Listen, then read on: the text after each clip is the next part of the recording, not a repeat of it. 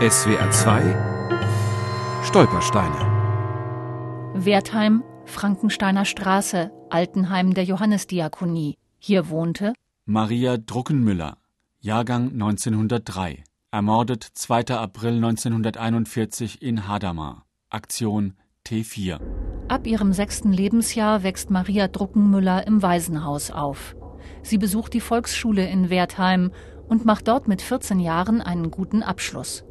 Ihrer Mutter Sophie war das uneheliche Kind wohl im Weg, doch lässt sich dies aus den wenigen überlieferten Daten nur erahnen.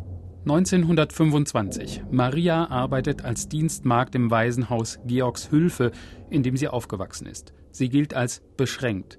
Die Heimleitung erwägt die Unterbringung in einer Irrenanstalt. Die Mutter lässt Maria in der Pflegeanstalt Wiesloch unterbringen.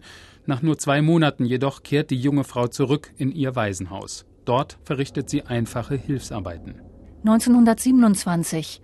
Maria landet in der Pflegeanstalt auf der Insel Reichenau. Ihr Zustand verschlechtert sich in den folgenden Jahren. 1938. Maria spricht nicht mehr, achtet nicht mehr auf Reinlichkeit, hat Wahnvorstellungen. Auszug aus einer Gedenkbroschüre der Stiftung Scheuern aus dem Jahr 2010. Scheuern war Durchgangsstation nach Hadamar, wo auch Maria Druckenmüller vergast wurde. In Hadamar standen Betten, die den Eindruck einer normalen Station erweckten. Die Menschen mussten sich ausziehen. Ein Arzt legte für jedes Opfer eine angebliche Todesursache fest.